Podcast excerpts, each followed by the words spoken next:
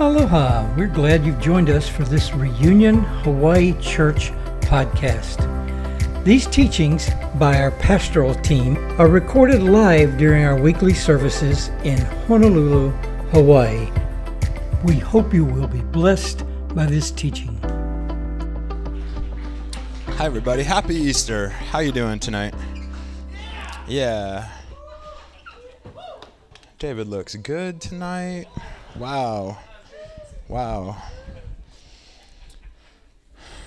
Will you look at your neighbor, and I want you to tell them two things about how good God is. Any two things that come to mind. Why is God good? Two reasons. Good job, good job. I want to give you guys a Christianity test. Are you ready? If you don't pass this, I hate to tell it to you, you might not be a Christian. When you took your Christianity test when you first believed, did you get 80% or higher? Is that how it works? Yeah? No? Okay. All right, here's your test. Are you ready? God is good. All the time. God is good. All right, all right. We'll see if you agree with yourselves later. Here's what I want to tell you. God is love. Would you agree? Yeah, it's very, very simple. God is love. Here's another statement. God is always good. Do you agree? Yeah. Oh, okay. I only heard a few less than the God is love. God is always good. Okay, I was just making sure. God is good all the time. All the time, God is good, except when he allows cancer and car accidents and plagues and famine, right? Today we're going to talk about the idea that God is not in control, he's in charge. He's not in control. And I know that instantly offends people in the room, but listen, God is love. God is love. Say it to your neighbor, God is love. God is love, and Jesus is the perfect representation of God. We talk about this quite a bit. I want to hit a couple of highlights. But listen, if God is love and Jesus is the perfect revelation of God, Jesus, therefore, is the perfect revelation of love. Is Jesus God? Okay. Jesus perfectly shows us what love looks like, what love acts like, what love sounds like, what love preaches on, how love moves, how love operates. And the reason is because Jesus looks exactly like God, and God looks exactly like Jesus. Let's put a few scriptures up here. These are going to be familiar to a lot of people in the room. Let's start with John 10:30. Jesus says, I and the Father are one. We're united. We're perfectly united. John 5:19. So Jesus said to them, truly, truly, I say to you, the Son can do nothing of his own accord, but only what he sees the Father doing. For whatever the Father does, the Son does likewise. In other words, what Jesus is saying is, I can only do what my Father is already doing. If you see me doing it, it means God is already doing it. Would you agree? Okay. Jesus' name is Emmanuel. What does Emmanuel mean? God with us. Biblically speaking, the names of God reveal nature or identity. They reveal nature and promises. So when God says, I am Emmanuel, it's a promise that God is with us.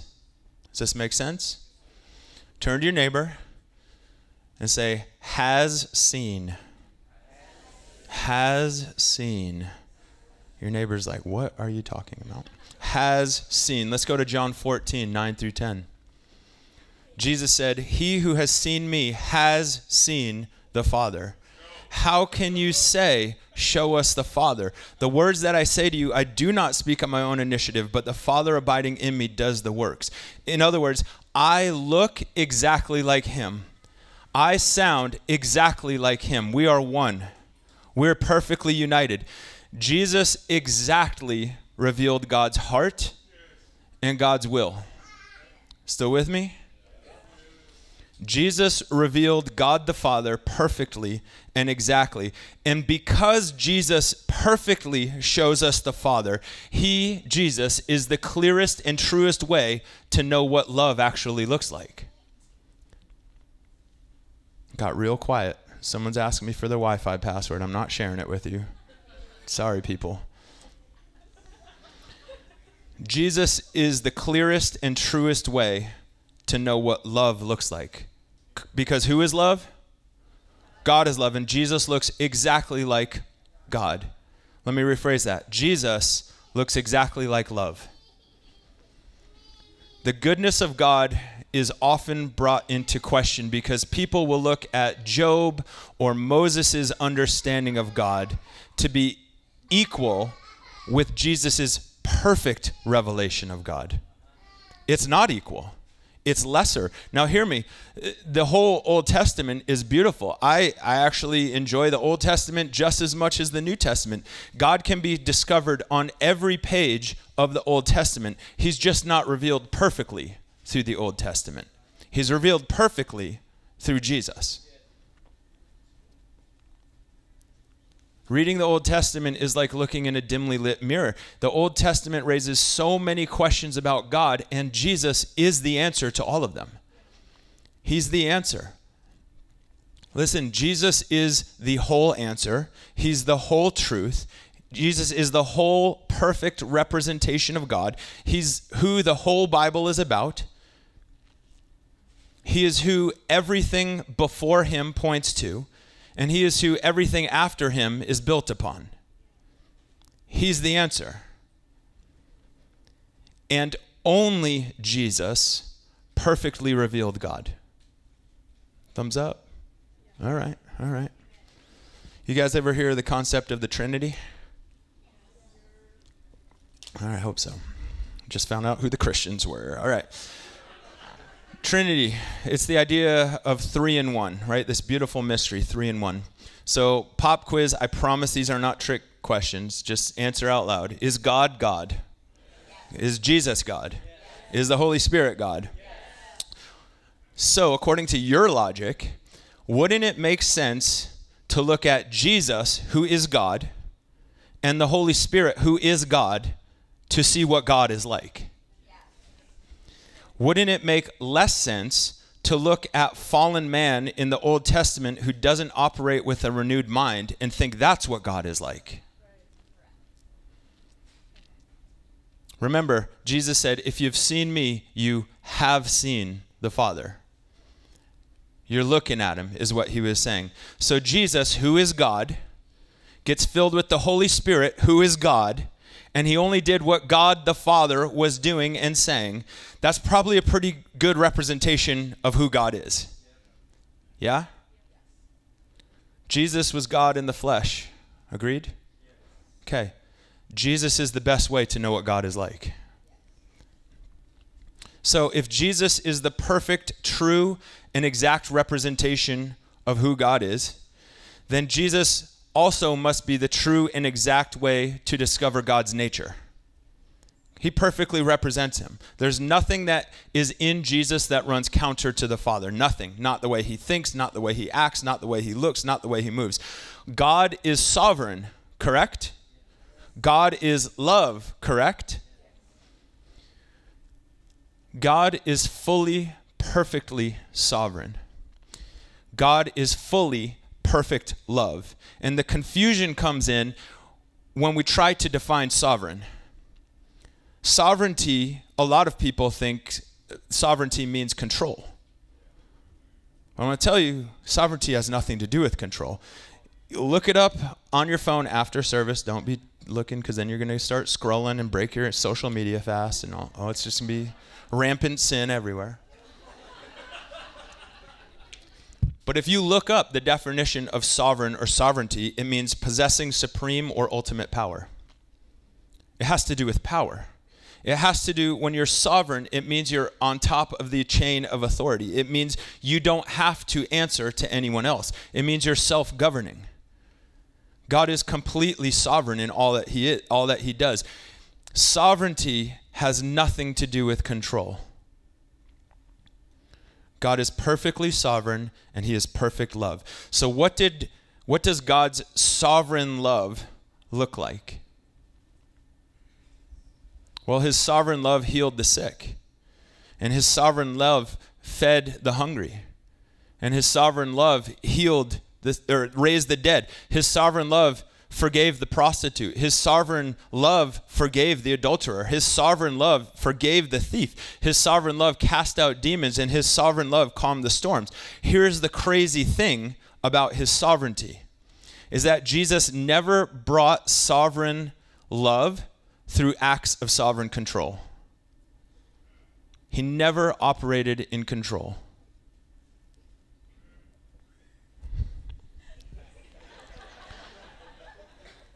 Let me put it this way. Jesus never revealed God through control.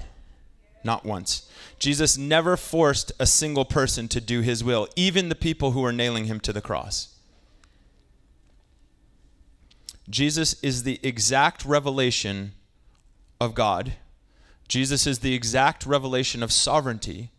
And sovereignty means supreme power and authority. So Jesus is the exact revelation of supreme power and authority, and he never controlled anyone. In fact, a lot of scriptures tell us that he came to do the opposite. He came to bring freedom. Where the Spirit of the Lord is, there is freedom. Is the Spirit of the Lord, the Holy Spirit, is the Spirit of the Lord God? Let me rephrase that. Where God is, there is freedom. Listen, Jesus' sovereignty, his absolute power and authority, always was revealed through love and not control. I'm repeating this a whole lot tonight because you need to get this right. Sovereign love never once controlled others. It always manifested through freedom, because that's where the Spirit of the Lord is. Jesus never once made people do things. Show me the scripture where Jesus is using the mind meld technique to force people to do things. He didn't do it. You don't think he could have? He's fully God, fully man. But Jesus often came and spoke about his mission being the opposite of control, where he would strengthen the weak, where he would release captives. He would release them. If you're releasing them, they're going into freedom. He came to release captives. He came to set the oppressed free. He came to break chains, not give chains. And he came to bring believers into self-control. He doesn't operate through control, guys. Jesus never blesses diseases. He heals them. He never put the shackles of sickness on people. He removed it. He never tied people to their sins. He released them from it. Everything he did brought people into freedom, not control. So let me simplify something for you guys. God may be in charge, but he's not in control. And I know that we're getting into semantics, but man, this is really important. He's in charge, but he's not in control. God's not in control. He's good. A lot of people ask the question, well, if God is good, why do bad things happen? And if God is good, why do people go to hell? And those are very sincere questions. And the reason they ask that is because they need help compartmentalizing how a good God could allow those things. And when bad things happen, a lot of times believers will say, I don't know, but God is in control. I don't know, God is in control. You ever hear that? Raise your hand if you ever heard that. Raise your hand if you ever said that. No, don't, nope. Don't. That was a setup. And when people say, I don't know, but God is in control, it actually comes from a good heart. It's usually trying to console a person, but it usually causes more questions and hurt. And the reason is because it terribly misrepresents God and his nature. He's not in control. He doesn't want to be in control. When we say God is in control, it inadvertently puts us in agreement with the idea that God allows sin and sickness and disease and famine and genocide. The idea of control makes believing in the goodness of God very complicated. If we think that sovereignty is defined as control, we're going to complicate the idea of his goodness. We'll make control the simple and that makes goodness the complicated. And unfortunately, a lot of believers put their faith in the idea that God is in control. And again, that makes control very simple. But when control becomes simple, goodness becomes complicated. So when we say, I don't know, but God is in control, it usually elicits a response from the person asking the question that says, like, I can't trust a God who allows cancer and child abuse and murder. If that's who he is, I don't want to follow him, right? If he's in control and allows it, it means he could have stopped it. Our belief that God is in control, it inadvertently says that ultimately, God is responsible for our pain and for our loss because he allows it. And if God is in absolute control, it means he allows all the horrors that happen in this world. But here's the truth. Biblically, God never asks us to believe that he's in control. But he repeatedly demonstrates and asks us to trust that he's good. Biblically, we can find that God is love. And biblically, we can find that God is good. But you cannot say that God is in control. If God is, maybe he's not causing it, but if God is allowing for evil and torment, it makes statements like God works all things together for our good. It makes those statements lose a lot of the impact when we believe that he is the one who caused the pain in the first place. It's like he's allowing the pain and then he'll make it work out for good. A good God who allows child abuse so that it can work out for that child's good. Man, that's a twisted view of goodness. Let's start making God's goodness the unwavering foundation and allow the idea that God is in control. We'll allow that to get complicated. But you can't have both. God's goodness is incomprehensibly simple. It's so simple. When people ask, why does God allow bad things to happen? Change the response. You say, God isn't in control. He's in charge. He doesn't allow for it. If I was a kid and a thief broke into my house one night and stole all my G.I. Joes, I'd be angry. But you know what? I wouldn't blame my dad. I would blame the thief who broke into my house and stole it. It's really simple. A good dad would never allow the thief to come into the house and hurt and rob my family. Of course not. The problem is that thieves usually don't ask permission before they rob and they steal and they destroy.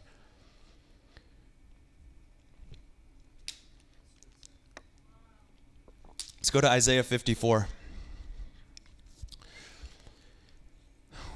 This is God speaking. If anyone does attack you, it will not be my doing. Other translations say, if anyone attacks you, it will not be from me. Whoever attacks you will surrender to you. And I just throw this one verse in there because if we say like, nope, ultimately God allows it. God right here, even if this is the only time, which it's not, if this were the only time in Scripture where God was like, I didn't allow that, it suddenly puts a huge crack in the dam of control. God's like, if that bad thing happens, you need to know I wasn't behind it in any way, shape, or form. So why does God allow? He doesn't. God has nothing to do with the horrors and the evils of this world. Satan does. He's the one. And everything has to do with him. We forget that there's two players in this play. What are the three jobs of the devil? It's to kill, steal, destroy. And we also know that the Bible says your adversary, the devil, prowls around like a roaring lion seeking someone to devour. He's the thief breaking into houses. All of the evils of this world are the devastating result of sin. All of them. They're all the result of sin, which is something that God paid the highest price to erase the penalty of. They're all the result of sin, which is something that cost God everything to redeem and restore.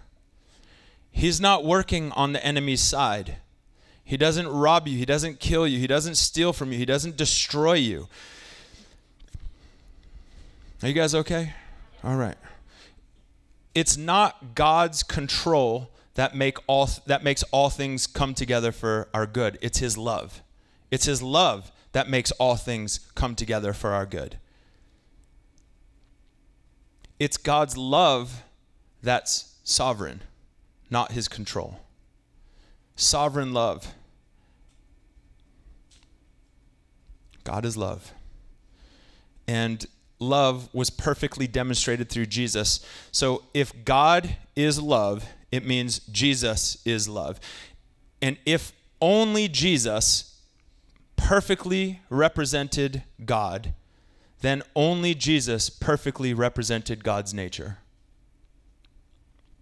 Let's go to John 3:16, everyone's favorite Bible verse on Easter. Is it even an Easter sermon if we don't throw this one in there? I'm going to have you guys read it with me. Are you ready?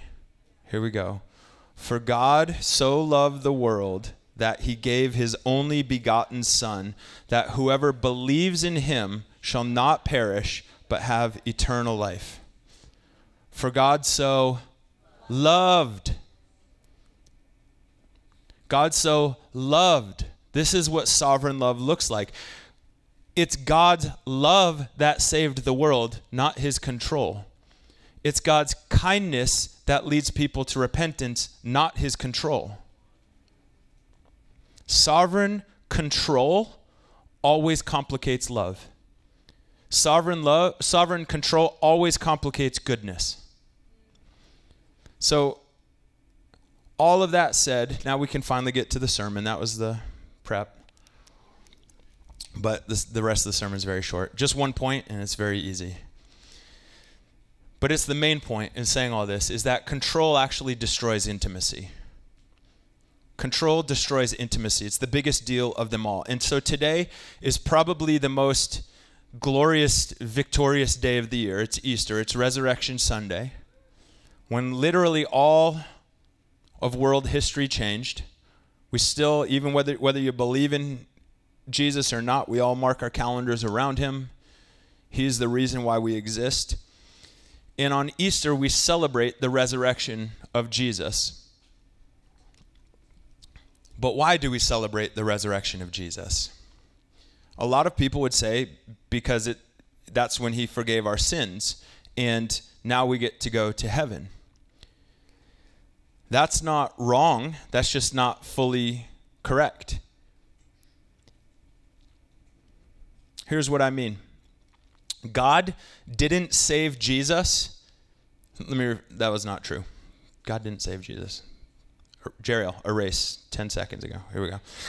God didn't send Jesus to live a sinless life, to be born of a virgin, to suffer and to be beaten, to die lonely on the cross, to get buried in a tomb and rise on the third day, to take the keys of death and rob the grave, to resurrect on that third day, to ascend to his rightful throne in heaven, because he wanted to save us from our sins.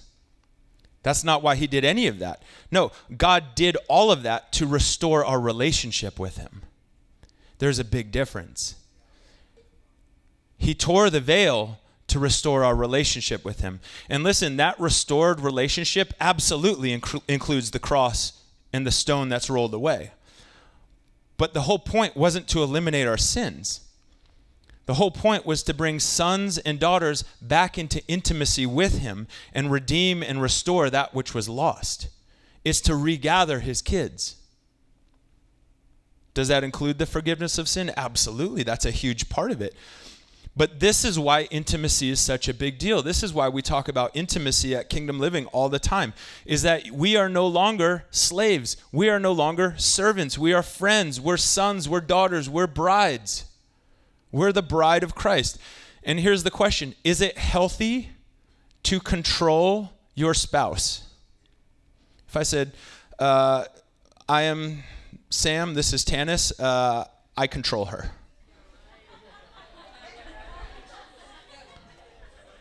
Or if Tanis introduced me, she said, hey, this is my husband, he's very controlling. Would your first response be, wow, this is healthy? No, but I want to tell you, you're the bride of Christ. He's your bridegroom. And are you telling me that he controls you? Wow, that just totally took a shift on what a healthy marriage looks like. You're his sons and daughters. Is it healthy to try to control your children? Or do you want them to have self-control? Listen to me. As we grow in intimacy with the God who is love, it should make love less complicated. And I'm okay if that makes control more complicated. But it will never complicate his goodness. It will never complicate his love. Control is the opposite of love. And God is not in control. God is love. Jesus literally came to do the opposite of control. He destroyed control. He set captives free. Right? We just said this. He turned sinners into saints. Who do you think is under the shackles of oppression, sinners or saints? Yeah. He released slaves and turned them into sons and daughters. He broke bondages. Jesus never once got out his chains and created bondages and gave them to people. In fact, that's what he got so mad at the Pharisees for doing. And then he set people free from their sin and sickness and disease. It was always toward freedom. Jesus came to reveal sovereign love. And in this sovereign love, it brought access and restoration to intimacy with the Father.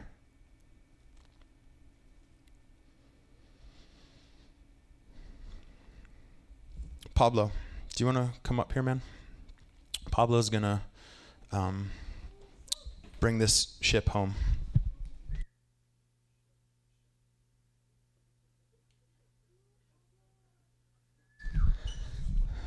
That was good. That's a good word. I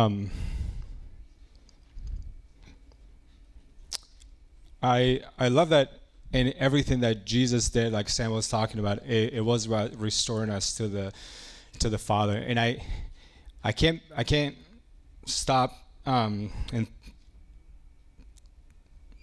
can't stop thinking about how not just during resurrection morning when he rose from the dead, but every little moment in his crucifixion, man, he was thinking of you. He was thinking of me. Like, this is Jesus saying, I am doing all of this so that the access that I have to the Father, the way that the Father and I are one, you can be also. Like, he calls us brothers and sisters because we have access now to a loving Father who has his arms wide open. And for those of us who have said yes to Jesus in the past and received him as our Lord and Savior, like, you remember that moment where he embraced you, where you didn't feel judged because of the things that you've done in the past, but you saw the invitation. You saw that Jesus made a way for you to have a relationship with the Father, for you to be accepted, to be loved without doing a single thing for him. Because guess what? You cannot earn your weight on this one. There's not a single thing that you can do for him. And so that's the beautiful invitation of the gospel, its relationship with the Father. And so if you're here today on this beautiful Easter Sunday, you might be one that has never made that decision. You might be one that's like, man, this is the first time I hear about Jesus, love. Like, I've always felt like God is this, like, you know, controlling being who's judging me for all the things that I've done. And that's not who he is. He is a good Father. That is literally how Jesus came to represent him. Not as a controlling God who's just ready to down the whip on you because of the things that you've done.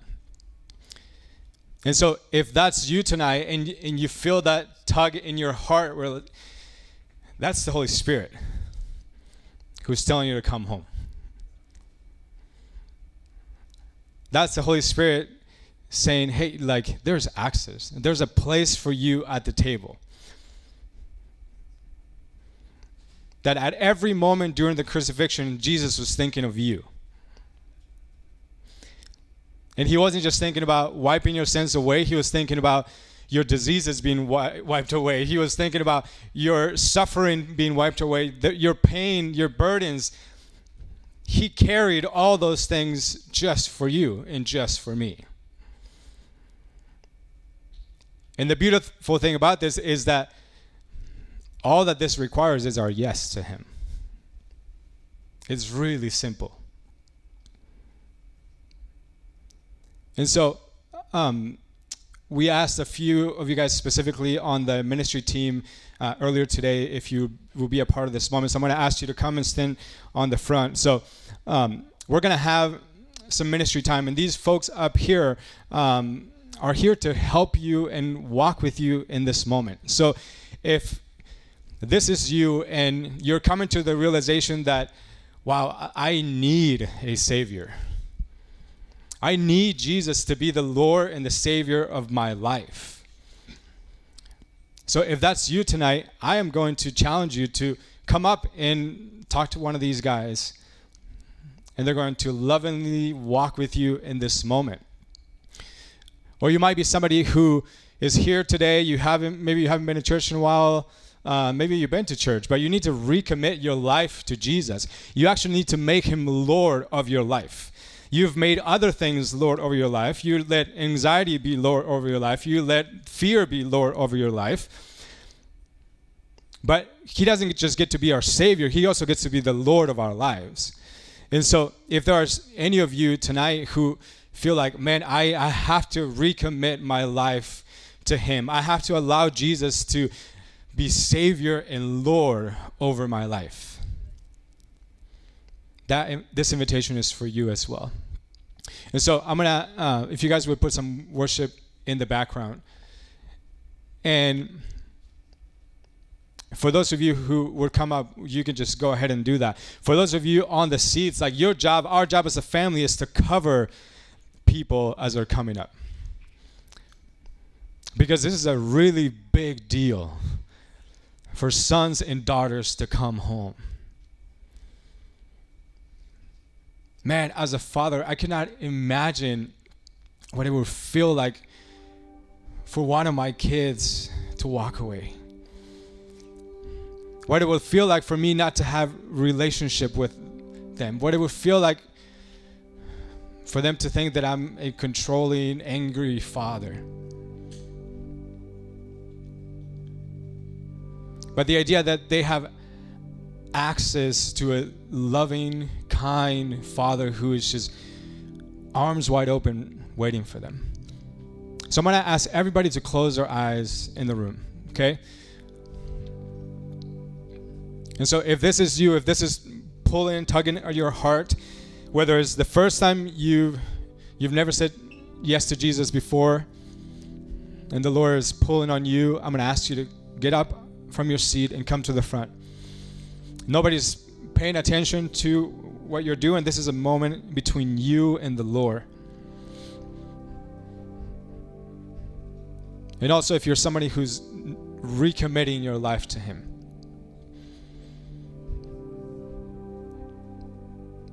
That you're actually going to allow the Lord to be the Lord of your life.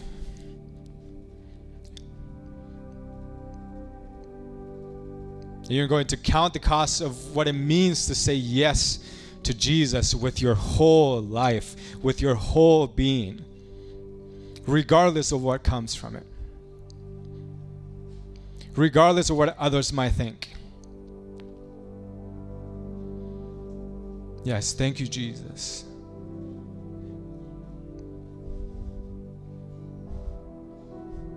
Yeah, sons and daughters, come home tonight in Jesus' name. Sons and daughters, come home in Jesus' name. Thank you, Father. The Bible says that heaven rejoices when one of his sons and daughters comes home. So we rejoice with heaven right now. Yeah, would you in your seats right now, would you just rejoice with heaven? Would just thank you, Father. Thank you for sons and daughters who come home. Thank you, Jesus, that we get to give our lives to you. You are so worthy. You are so worthy.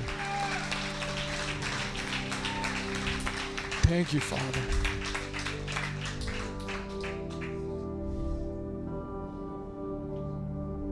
Thank you, Jesus. Thank you, Jesus, that you're always going after the one. You're always going after the one.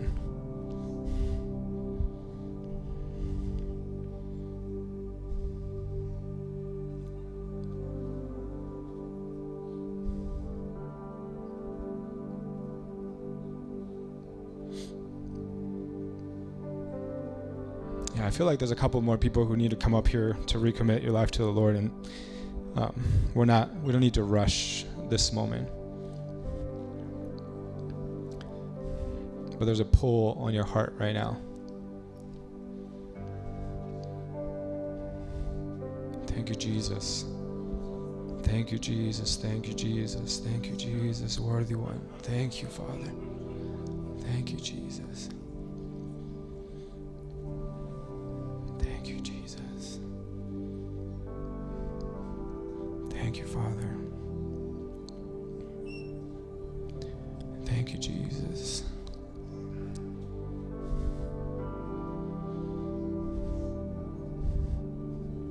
Yeah, family, would you just stand your hands over towards the front? Would you just bless what the Lord is doing right now? We thank you, Father, for sons and daughters that are coming home. We thank you for restoration. We bless what you're doing right now in people's lives. We say yes and amen. Yes and amen. Yes and amen, Jesus.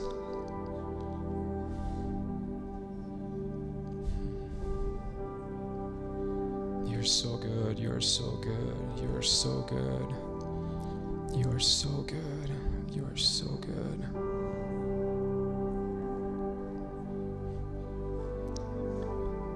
You're so good.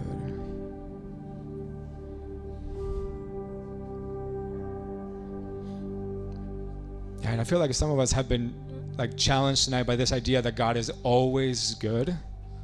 Like we've known that in our heads, but that revelation has not sunk into our hearts, and that's created like hard places because of things that have happened in the past. And so, again, with every head bow, every eye closed, like if this is you, man, if you need an encounter with the goodness of God tonight. There's encounters with the goodness of God in the room right now.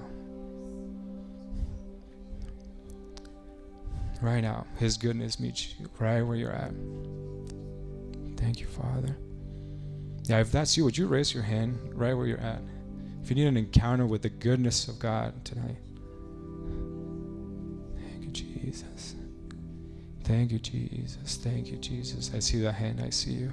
He sees you. Thank you, Father. Thank you, Jesus.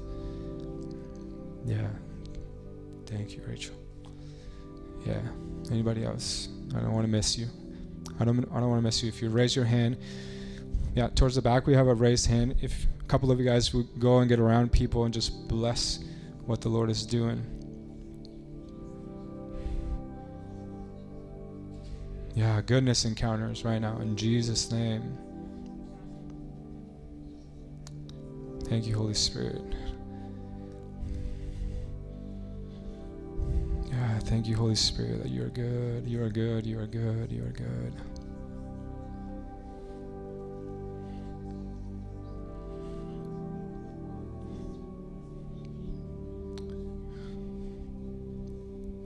Thank you, Jesus. Thank you, Jesus.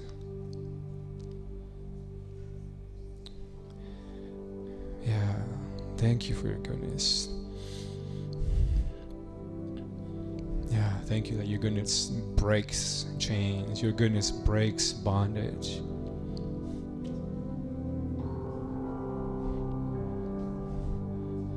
Thank you, Father. Thank you, Holy Spirit. Shut up.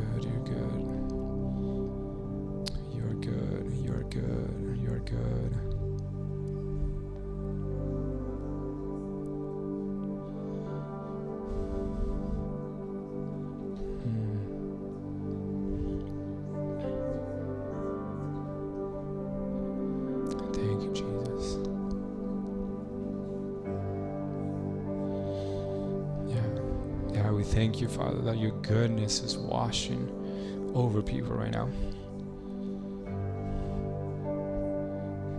Yeah, we can never have enough of your goodness. We can never have enough of it. We need more of it. You're infinitely good. You're always good. Thank you, Father. Jesus.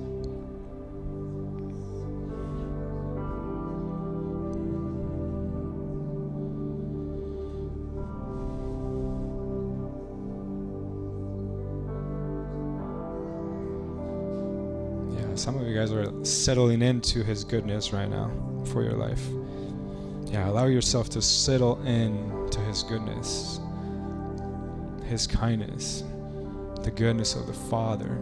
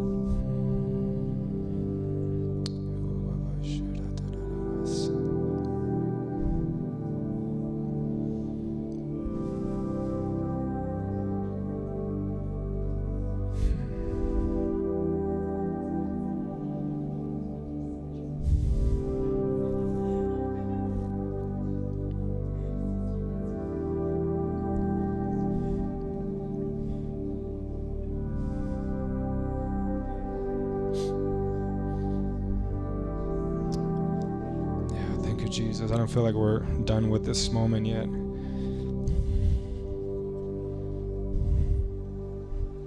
Thank you, Jesus. Yeah, he's still ministering to people.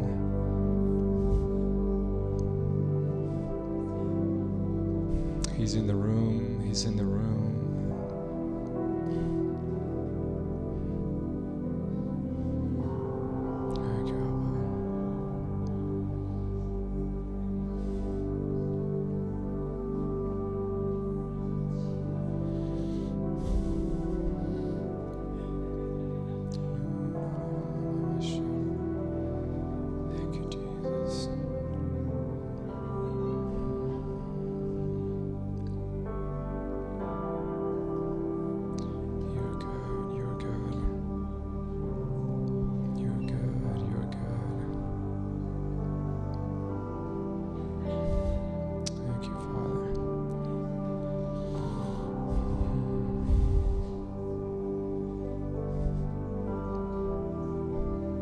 Would you for 10 seconds put his name on your lips?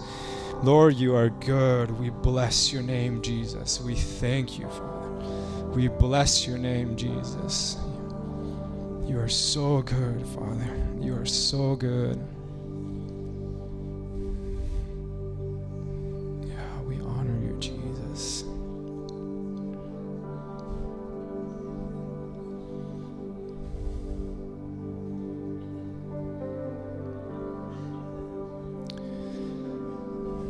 Yeah, the Lord's still ministering to people, and so let's do our best to keep this place a sacred place. We want to thank you guys so much for joining us today, and this will be our official dismissal. But if you're encountering the Lord, please don't rush. There's no need to rush from that place. But Father, we just thank you. Yeah, we thank you for the gift of Jesus.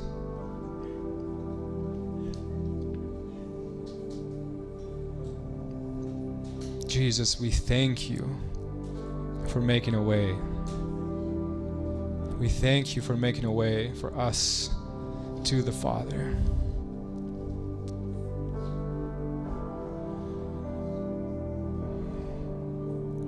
Holy Spirit, we thank you for the ways that you're ministering tonight. We thank you that you're revealing Jesus to people, that you're revealing the Father to people.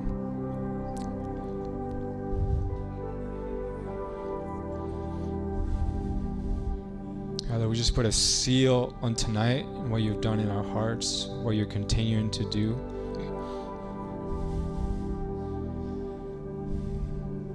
And that your goodness is the place that we get to live from. Your goodness is the place that we get to operate from.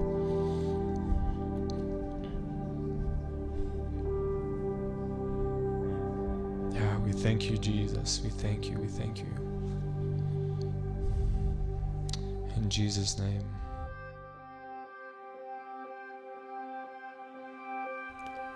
For more teaching like this, subscribe to this podcast. If you would like more information about Reunion Hawaii Church, our website is reunionhawaii.com. If you're in Honolulu, join us Sundays at 5 live at Kahala Mall. Aloha.